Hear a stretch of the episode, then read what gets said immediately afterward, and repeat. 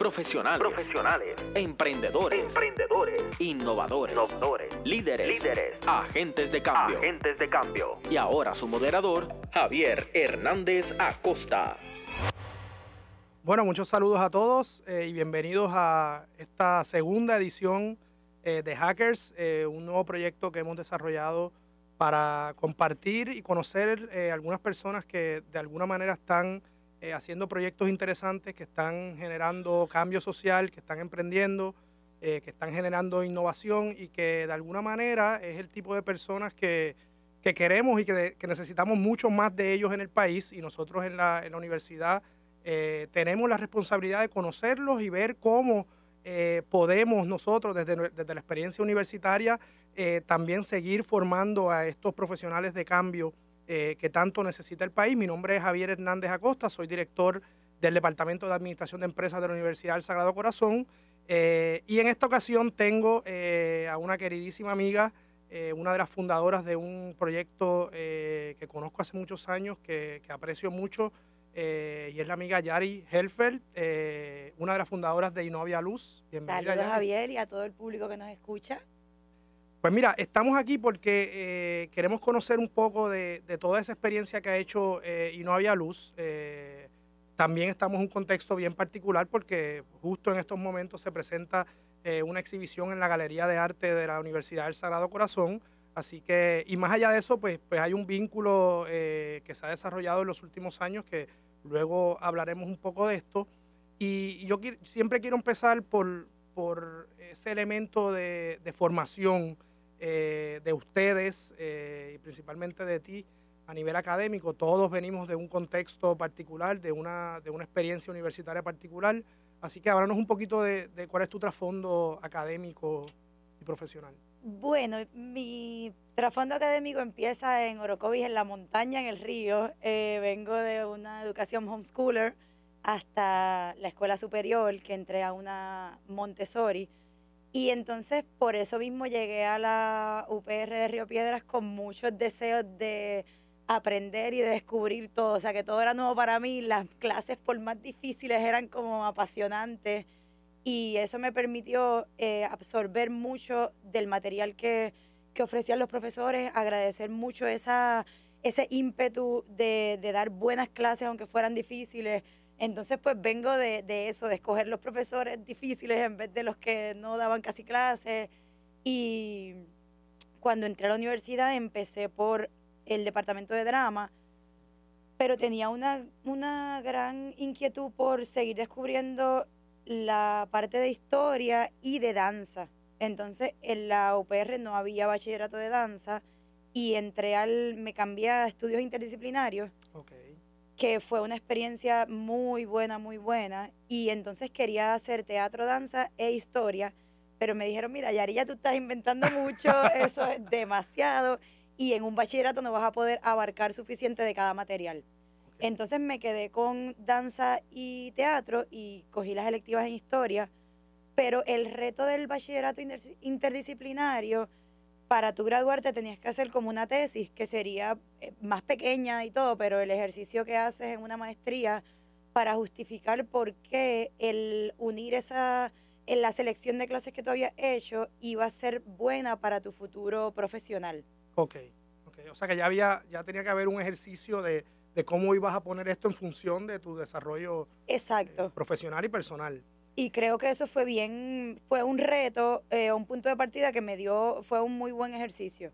Mira, tú, tú acabas de mencionar ese tema de, de la búsqueda de, de- intersecciones entre conocimientos y, yo desconocía ese dato, eh, aunque nosotros, eh, soy un fiel creyente y, en, la, en la universidad pensamos que cada día va a ser más necesario esa, eh, ¿verdad? Ese, esa mezcla de, influencias y de contextos distintos porque vivimos en un ambiente de mucho cambio eh, y la especialización no necesariamente es la, herramienta que tenemos eh, o la mejor herramienta para enfrentar ese, ese cambio constante. Pero quiero dar un poquito hacia atrás y hablar del tema de homeschooling.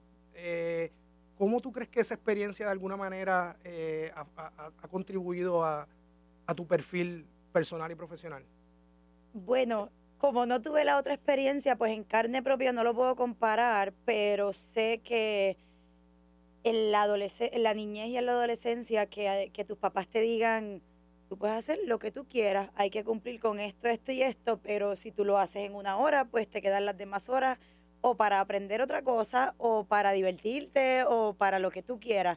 Esa, esa posibilidad que te vayan dando estructura, pero también te permitan que tú decidas cómo organizarte es, bien bueno y yo sé que es bien sacrificado para los padres que son homeschooler porque su vida es, es normal, tienen trabajos normales. Mis papás, por suerte, estaban en el campo y tuvimos la oportunidad de, a través de un grupo de música típica que se llamaba Las Doncellas de Boriquén, que lo inventó mi papá y mi mamá para, para buscarnos maneras también de de sí tener contacto con otros niños, porque vivíamos, no era homeschooler en una casa, era homeschooler en el medio de la, o sea, como en la jungla, literalmente en un río a dos horas de distancia de la, del pueblo de Orocovi. O sea, y caminando, no era que el carro llegaba así como... Claro, claro. Entonces, yo creo que esa, esa crianza me dio mucho ímpetu como esa sensación de decir, bueno, todo, por más difícil que sea, si tú crees en eso porque sientes que viene de algo genuino, de, de buscar la verdad que uno tiene dentro, pues algo va a pasar, pero va a salir. Y entonces, pues creo que sí, que esa educación aportó mucho a confiar en los sueños, como que a confiar en lo que uno quiere, en lo que uno siente que debe hacer en esta vida. Claro, no, no, eh, y, está interesante eh, lo que mencionas del homeschooling porque, claro, en la estructura de escuela tradicional no hay opciones. Eso que tú dices, pase lo que pase, eh, la, clase la clase del timbre suena a las 2 de la tarde, ¿verdad? pero por el contrario, tú tienes opciones de que lo que tú hagas, el desempeño que tengas y cómo manejes tu tiempo y cómo cuán eficiente seas en el manejo de tus tareas y acciones, va a tener un, efecto, vas a tener opciones, ¿verdad? distintas. Es algo que no había pensado que, que no tiene que ser el homeschooling la única, la única forma de atenderlo, ¿verdad? Podría la escuela tradicional adaptarse a, ese contexto. Sí, y eh, porque cada persona lo va, va recibiendo el conocimiento distinto, Y, y uno se tarda más en una materia que en otra, entonces tener que tardarte lo mismo. Hay muchos estudiantes que tú los ves súper aburridos, porque ya lo hacen súper fácil, entonces eso mismo terminan siendo malos estudiantes porque tal vez ese material ya lo terminaron muy rápido y lo que necesitan son otras motivaciones. Y eso es un reto grandísimo de todo el sistema educativo, cómo, cómo reconocer que, la gente aprende diferente, tiene procesos distintos, eh, requiere recursos distintos eh, y que el salón de clase tradicional con 30 pupitres eh, jamás va a ser la mejor manera de, hacer esto. vamos a hacer una breve pausa y después quisiera que, que habláramos un poco de cómo se dio ese junte que llevó a la, a la formación de, de Innovia Luz. Muy bien. Volvemos ya. En breve regresamos con Hackers, Emprendimiento, Innovación, marcando la diferencia. Hackers, profesionales del emprendimiento y la innovación. Bueno, Yari, eh, Universidad de Puerto Rico, recinto de Río Piedras, ¿Cómo se da este, este junte que da paso a, a? Mira, nosotros coincidimos todos en el departamento por allí, en el departamento de drama y como amigos, pero en realidad lo, una de las cosas que más nos unió fue el teatro rodante de Rosa Luisa Márquez. Y ahí coincidimos y fuimos entendiendo que era posible crear un grupo juntos para empezar a descubrir qué tipo de teatro nos gustaba, qué, qué tipo de obras queríamos hacer y siempre desde los inicios, como empezamos como amigos, en realidad uno éramos, había dos parejas y dos amigos más, entonces somos, empezamos cinco, ahora somos siete, se, se unieron dos compañeros y ya poco a poco lo de las parejas después nos rompimos y nos, mantenimos, nos mantuvimos en el grupo.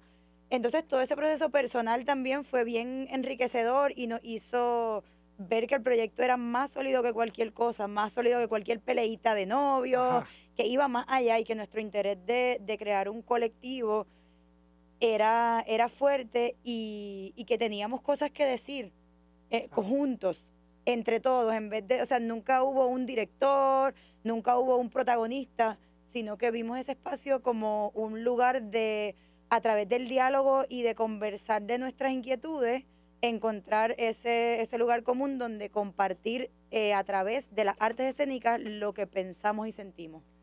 Y, y, puedes describir cuál era la expectativa en aquel momento, o sea, estamos más de una década después, pero en aquel momento, o sea, ¿cuál era la expectativa?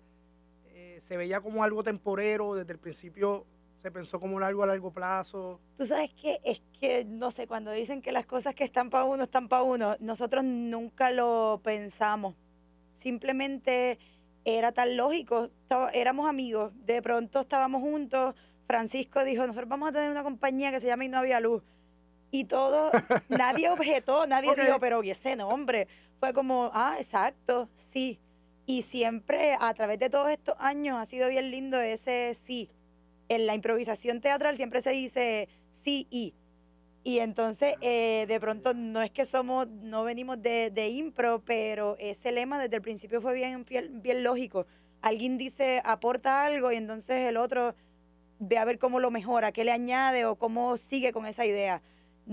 Te lo juro que nunca tuvimos la, hasta el sol de hoy, que ha pasado tanto tiempo, eh, sentimos que es algo que, un espacio que creamos y que lo vemos que es como para siempre. De hecho, nos hicimos un tatuaje del logo, de la bombilla. hay un, todos. Y con esa confianza de decir, bueno, este espacio es tan gran, tan amplio, como no tiene limitaciones de que es solo teatro, solamente cine o un tipo de, de visión, pues sentimos que es el lugar de donde podemos expresar cualquier cosa que sintamos. Y si de repente Beba, mi hermana se fue a estudiar cine a Cuba y regresó y dijo, bueno, pues hagamos una película, ya que yo estudié cine. Ah, pues sí. Ah, pues hagamos una, mm, eh, una pieza de danza, porque a mí me gusta la danza. Ah, pues sí. Y entonces por eso, como no tiene limitaciones así muy estrictas, creo que ah, por eso se ha mantenido, porque siempre también estamos dispuestos al cambio. Por ejemplo, de pronto ahora ah, pues una exposición, este grupo de teatro que hace teatro, vámonos a la galería. Estuvimos hace dos años celebrando los 10 años con una exposición en el Museo de Puerto Rico. Llenamos una sala gigante con todos nuestros títeres, máscaras, elementos de la obra. Y el museo decía, wow, esto es bien raro, nunca habíamos aceptado un grupo de teatro que no tiene, hay que tener ciertas categorías para tú entrar a un gran museo. Y fue un, rompimiento para ellos, pero al final todos quedamos sorprendidos y maravillados de cómo el público lo tomó, de la reacción y de que siempre que tú buscas nuevas maneras que, de, hacer las cosas, pues si lo haces rigurosamente y como tiene que ser, el resultado va a ser, va a ser bueno. Mira, yo, yo acabas de decir un par de cosas que son bien interesantes para mí porque eh, el tema, yo siempre he pensado que el tema del arte... Eh, tiene mucho que ver por naturaleza con el tema de emprendimiento, pero desde otra perspectiva. O sea, el, tema de, aventurarse a decir que sí, eh, eh, sin necesariamente tener todas las condiciones, ni pensarlas, ni ponerlas en un papel o en un, análisis FODA. O sea, e, esta disposición a que hay que, hay que empezar las cosas eh, es un tema que a veces, cuando venimos del otro lado del mundo empresarial, somos más eh, racionales, más matemáticos, en decir, no, déjame explorar, a ver la viabilidad de X o Y proyecto. Y, y, el país necesita también empezar muchas cosas. Eh, y empezar cosas y no necesariamente encajonarlas, ¿verdad? Y sé que no da trabajo a veces cuando hay que marcar que, de que, a qué te dedicas o, qué tipo de empresa eres. Y bueno, pues ahora estoy en una galería, hace dos años estaba en un museo, eh, me presento en teatros, en, en, espacios públicos. y ese tema de no encajonarse eh, es algo que, es importante porque te mantiene eh, abriéndote oportunidades, ¿verdad? En distintos espacios. Así que, eso me parece bien bonito y el tema, que traigas el tema de la improvisación, que siempre digo que en el mundo empresarial eh, es como una mala palabra, cuando al final del día yo siempre pienso que lo, una de las destrezas más importantes que necesitamos para enfrentar este mundo que no sabemos qué va a pasar mañana es la capacidad de improvisar y de reaccionar en momentos dados a, escenarios particulares. Sí, que quería apuntar exacto. Esa palabra se toma a veces como, ah, pues hacer lo primero que se te ocurra. Eso no, Pero el arte de practicar, hacer lo primero que se te ocurra con las herramientas que tienes en el momento presente, es una gran capacidad y una gran virtud. Sí, sí. No, es, no, no ocurre en un vacío, no ocurre en la nada, ocurre de también de un aprendizaje, de una técnica, de una práctica, de un conocimiento, de un temple también para poder manejar esto, que yo tengo un respeto increíble. Eh, y creo que debería ser hasta un curso en cualquier formación en, educación empresarial. Eh, ¿Cuáles han sido los retos más grandes de, de Innovia Luz?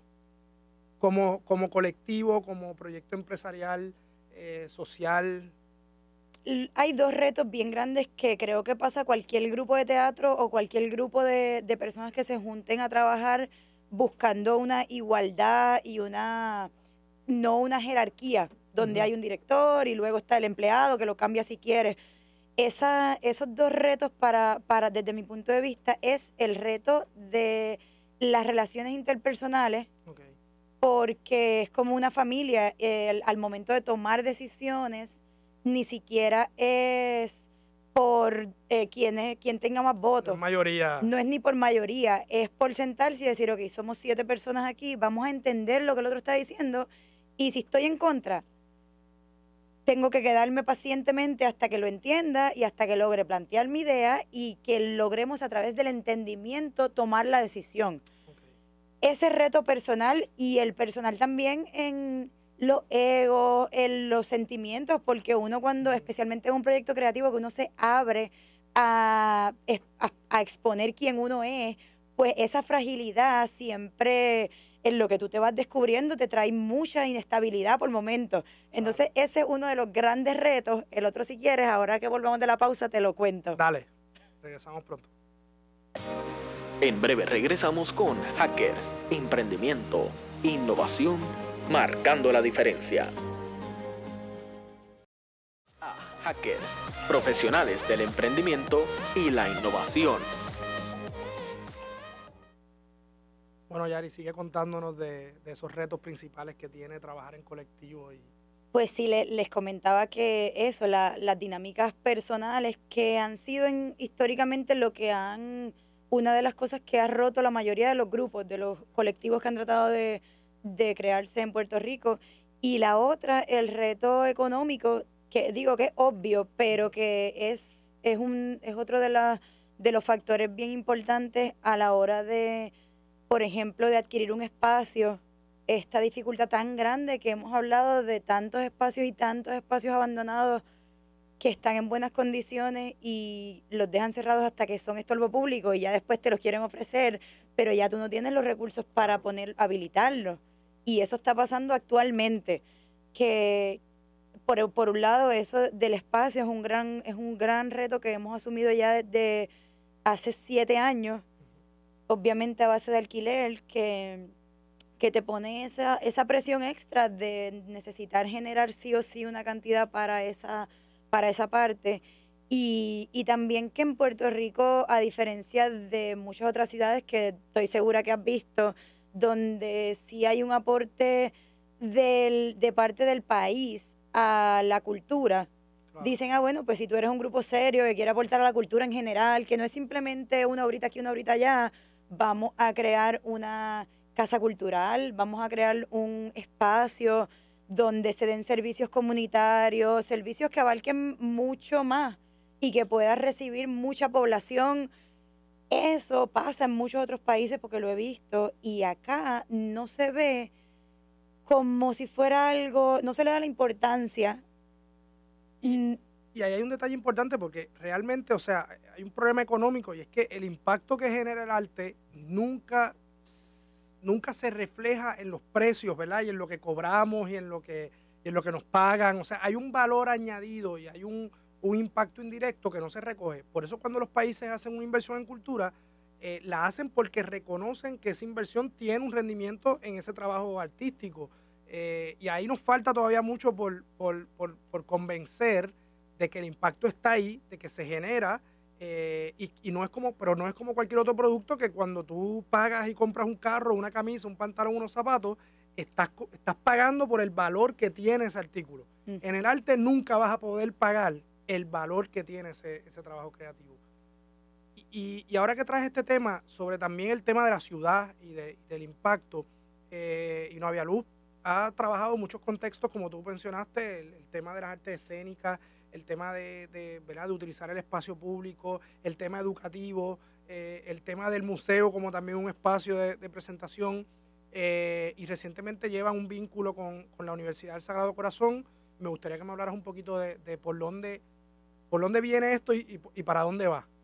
Pues mira, en esa misma búsqueda de nosotros mantenernos enlazados con las nuevas generaciones porque nos interesa muchísimo compartirle lo que tenemos, pero también poder ser parte de, de, todo lo que, todos los cambios que están pasando y que también recibir el insumo de ellos. Por ejemplo, no hay nada más maravilloso que tú hacer una función a un grupo de estudiantes y que luego al final en un foro te cuenten qué fue lo que ellos interpretaron, cómo ellos lo vieron. Y entonces esa, esa conexión con los estudiantes no, nos parece sumamente enriquecedora para ellos, pero para nosotros también, para mantenernos en, en, contacto con, con la realidad actual. Y en este proyecto, especialmente en Sagrado, llegamos por la ilusión de, eso mismo, del espacio, de ver una, una universidad como el lugar ideal donde poder hacer una residencia, donde poder compartir un poquito más de lleno un proyecto, por ejemplo, como lo que es el teatro rodante que tanto nos nutrió a nosotros cuando fuimos estudiantes y el teatro rodante como, una, como un proyecto donde vincular los distintos departamentos y hacer un proyecto desde la universidad, pero de manera profesional. Claro. Y eso es algo que, que creemos que es muy posible, que la, la relación que hemos tenido poquito a poco se ha ido nutriendo y la aceptación de los estudiantes ha sido muy grande. Su, su inquietud, su ganas, su pasión por saber más de nosotros, por conocer lo que hacemos, por visitar nuestro taller. Estamos ahora, hace un año y medio empezamos a hacer proyectos de internados por semestre. Y este semestre lo abrimos también acá a la Universidad de Sagrado Corazón con el interés de conocerlos un poco más, de ver qué quieren, si hiciéramos ese teatro rodante, qué tipo de temas les gustaría hacer, qué obras les interesan, cuáles son sus necesidades de, expresar. Y es bien interesante lo que dices porque hay, un tema, o sea, la universidad necesita más proyectos que, sean transversales, proyectos que, sean proyectos definidos, pero que a su vez integren estudiantes eh, de, distintos, de distintas disciplinas y enfoques. Y, y, y esta es una de esas de esas experiencias, pero, pero también necesitamos desarrollar experiencias de coaprendizaje, eh, de codiseño de la experiencia universitaria, porque no todo el conocimiento evidentemente está eh, en, el, en, el, lado eh, institucional. Hay mucho conocimiento que se está generando en, la, en el sector sin fines de lucro, en, en las empresas, en las organizaciones, y, ahí hay un ejemplo de cómo se puede codiseñar esa, esa, experiencia y conutrirnos de lo que ustedes están haciendo afuera y lo que está pasando en el salón de clase. Eh, todos sabemos que el país está en, un contexto eh, complejo, de malas decisiones, de, de consecuencias, que hay que entender, que hay que poder criticar y poder asumir, pero al mismo tiempo nosotros, y, y la razón también de este programa, es porque sabemos que allá afuera hay un montón de gente haciendo cosas bien nítidas desde sus campos de acción.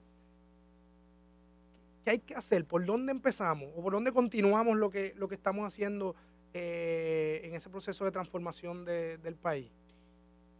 Yo creo que lo más importante es que las personas que tienen suficiente poder para tomar decisiones y que también tienen el interés de aportar, de decir, bueno, tengo este poder, ¿cómo puedo facilitar a que la efervescencia cultural, social que está pasando, y como tú dices, hay miles de emprendedores ahí afuera, simplemente con que no se cierren las puertas, con que no se haga tan difícil el proceso para que se lleve a cabo la gestión y la creación, es más que suficiente. En Puerto Rico hay tanta pasión y tanta tanto ganas de hacer que con que no nos cierren las puertas, no nos tienen ni que abrir, no las tienen ni que, abrir.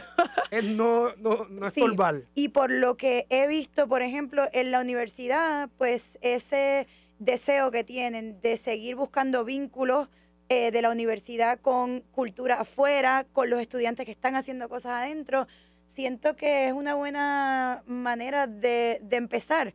Es una manera de decir, bueno, está bien, en esta universidad tenemos esto, esta estructura, pero ya el hecho de que nosotros estemos sentados aquí hablando, de que esté esta, este programa y de que la universidad esté empezando a ver, en, por ejemplo, en No Había Luz, una, una posibilidad de, de encuentro y de ver nuevas, nuevos proyectos, creo que es un gran ejercicio y puede ser un inicio.